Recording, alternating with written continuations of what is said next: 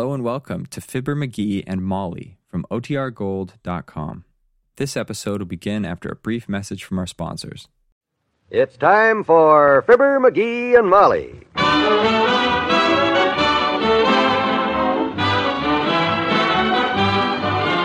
Sundays through Thursdays, NBC brings you Fibber, McGee, and Molly transcribed. The show is written by Phil Leslie and Len Levinson and directed by Max Hutto.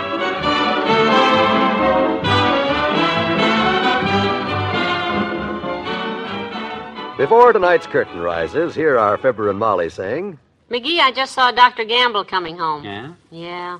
He sure looks tired. What he needs is a long rest and a change of scenery. That's the advice he's always given me. It cost me five bucks besides. Well, I'm afraid there's no rest in the cards for Dr. Gamble this year, dearie. Too many people around here really need him. well, I sure hope those people recognized the need for prudential sickness and accident protection before they needed Doc Gamble.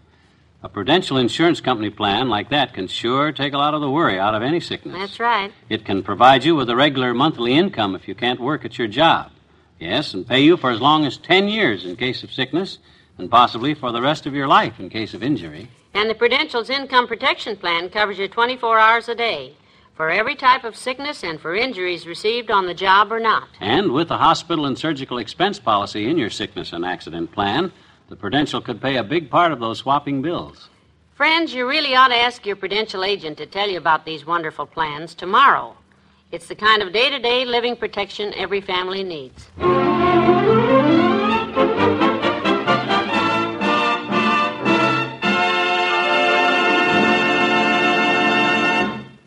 all dressed up in his best summer suit and striding down 14th Street like a man with a purpose, is Mr. McGee himself.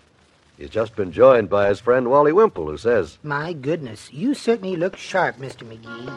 Oh, you look positively natty. Well, thanks, Wimp. I guess I do look kind of natty at that. Want to make a good impression, you know. Impression? Yep. You know Henry Lester, the Grand Exalted Ruler of the Elks.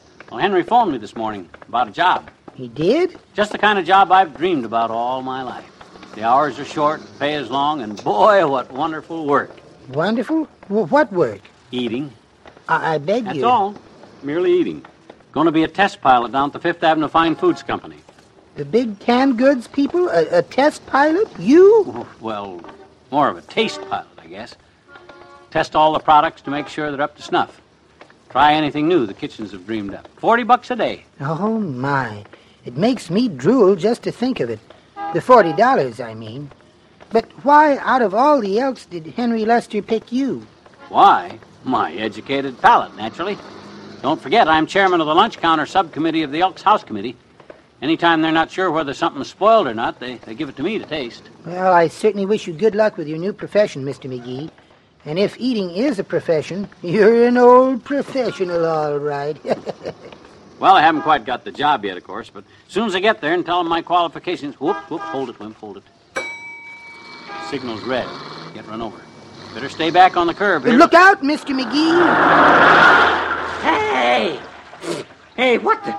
My suit!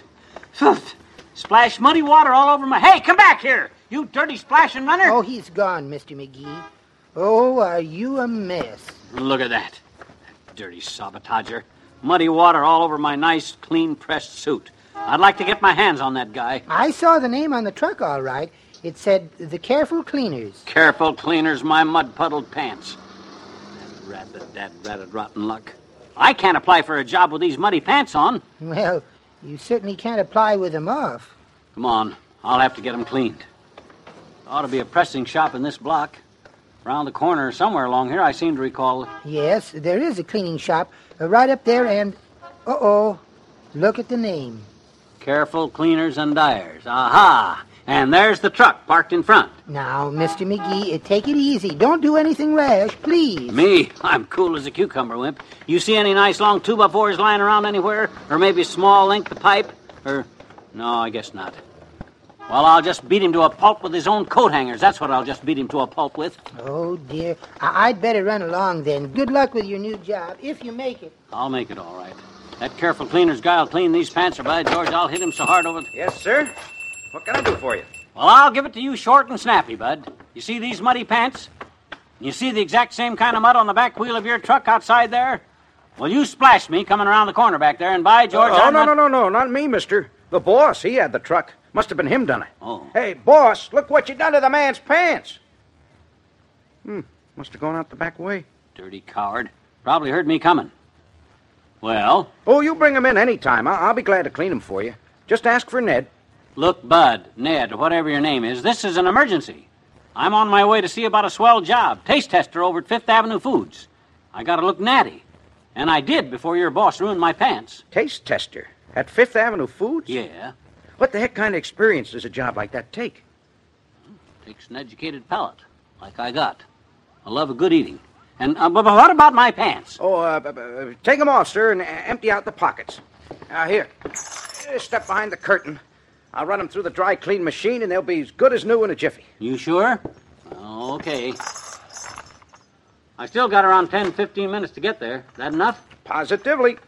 Got the pockets empty? Well, let me see. Yeah, here they are. All right, thanks. There, I'm, uh, I'm putting it through the works. Just give it five minutes. Yeah, sure sounds like a great job you're going after. Yeah, pays 40 bucks a day. Just two days a week. Forty bucks a day just to eat? Now, ain't that something? Yeah, it's called the Quality Control Committee. Keeps up the standards for the firm. Uh, go on, I'm listening. Also tries out all new products and makes the recommends. Best part is Fifth Avenue firm puts up the best canned goods. Guess you got a customer. Hey, Ned, front. Customer.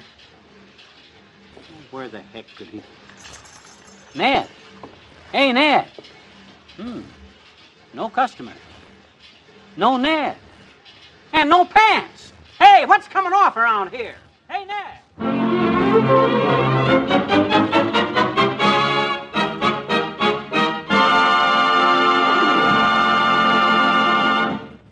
Back to Wistful Vista in a minute.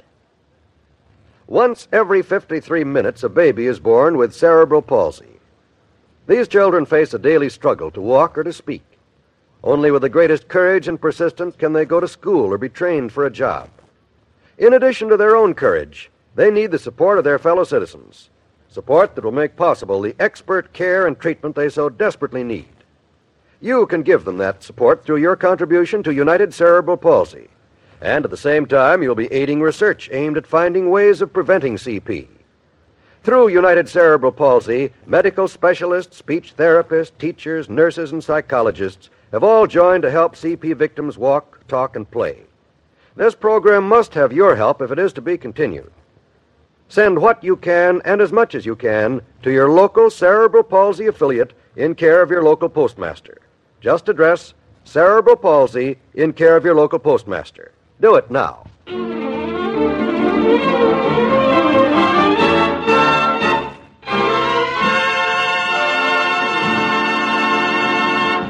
Yeah, Molly, I'm stranded here at the cleaners all alone, and without my pants. Oh, you poor dear. What are you wearing? I got the curtains to the dressing room draped around my waist while I lean out to talk on the phone. And where are your trousers? They're whirring around in the dead-ratted dry cleaning machine, and I'm afraid to touch anything.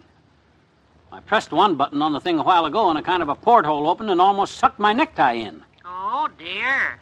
The man just went away, did he? Half an hour ago. I ought to by rights sue that knucklehead. That's what I ought to do. Sue him for desertion. Look, McGee, do you want me to come down there and bring you another pair of trousers, or what should I do? Oh, I don't know. I'm afraid by the time you get here, that job already will be took at the foods company because I was. Oh, it's a customer. I gotta hide. Goodbye. Hey, Ned. Anybody here, Ned? Ah, who's taking care of the store? Oh, oh, hi, mister. What are you doing in there? I'm being dry cleaned. My pants, I mean. And let me give you a tip, mister. Don't let them get your pants off you. This joint is one of those. What? Hey, where's Ned? I don't know where Ned is. Stupid jerk put my pants in that machine and then put me in this booth and then went somewhere. South America, I'm beginning to think. Well, he had no business doing that, leaving the place unguarded. I'll say. Here, let me see. Well, money looks okay. Hey, you oughtn't to do that. Oh, why not? It's my money. This is my place. What? Oh, so you're the guy that got me into this mess in the first place. Well, where's the coat hanger? I'll beat your ears Hey, off. Hey, Mister, by- no, no, don't come out here in the store without your pants. What's the matter with you? I'll tell you what's the matter with me. You wheeled your dad ratted truck around the corner down there half an hour ago and splashed mud all over my fresh, clean pants. What? Now, what's this about my truck? I don't drive the truck. Ned drives it. Hey, where is the truck? Ned drives it. It was out in front when I came in. He said you splashed me. Oh, you can't believe that. No good.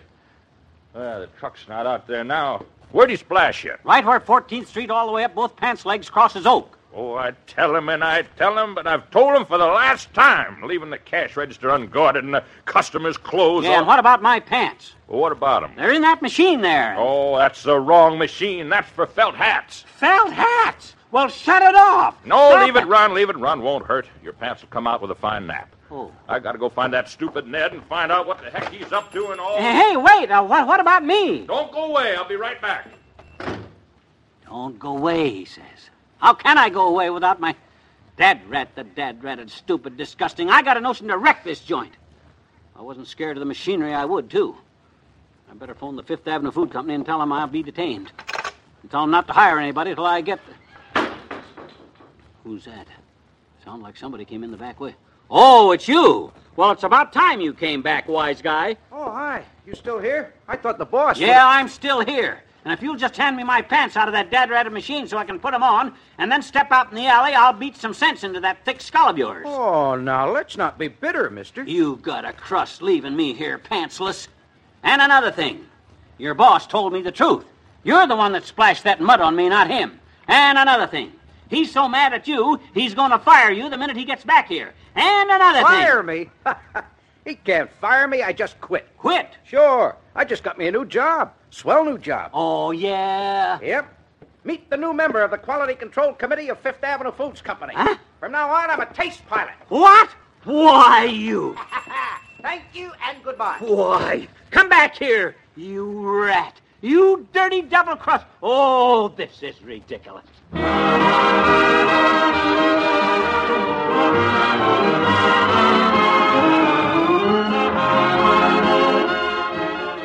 Fibber and Molly will be right back. To some, it might be adventure, but to the men who live it day in and day out, it's just another job. That's the way Detective Sergeant Joe Friday looks at it each week on NBC as he brings you another case file on Dragnet. Starring Jack Webb as Joe Friday, Dragnet is a taut, tense story of your police force in action. These are the men who wait and wait for a small break in the routine that will enable them to close in on the criminals. The payoff? Your city and your family are kept safe. Hear another exciting Dragnet adventure on NBC Tuesday evenings. And for more fine listening on NBC, there's Lux Radio Theater. Each week, a well known Hollywood star appears in an hour long adaptation of a memorable motion picture. Both the star and the story combine to bring you more enjoyable listening. And Tuesday evening is People Are Funny Night with Art Linkletter on NBC. From beginning to end, here's a riotous program you're sure to like.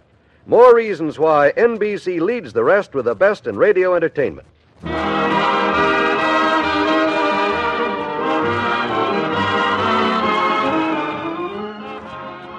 guy walked off down the street just as brassy as you please, and I couldn't run after him on account of no pants on. Well, dearie, everything always turns out for the best, anyhow. One of your biggest pleasures in life is eating. Well, sure. That's why I wanted the job. Yeah, but if you spent all day eating at the food company and getting paid for it, you wouldn't be hungry for dinner when you got home, and pretty soon you'd start finding fault with my cooking, and the next thing you know, I'd have to pay you to get you to eat, and you know how long I'd stand for that. Yeah. Hey, I'm hungry. Dinner's ready. Swell. Good night. Good night, all.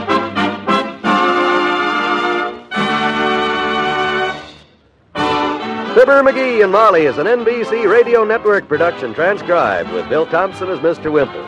The cleaner was played by Jack Moyles and the boss by Barney Phillips.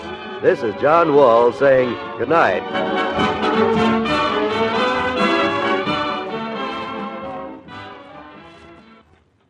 Laugh with Throckmorton P. Gildersleeve, the great Gildersleeve, that is, tonight on the NBC Radio Network.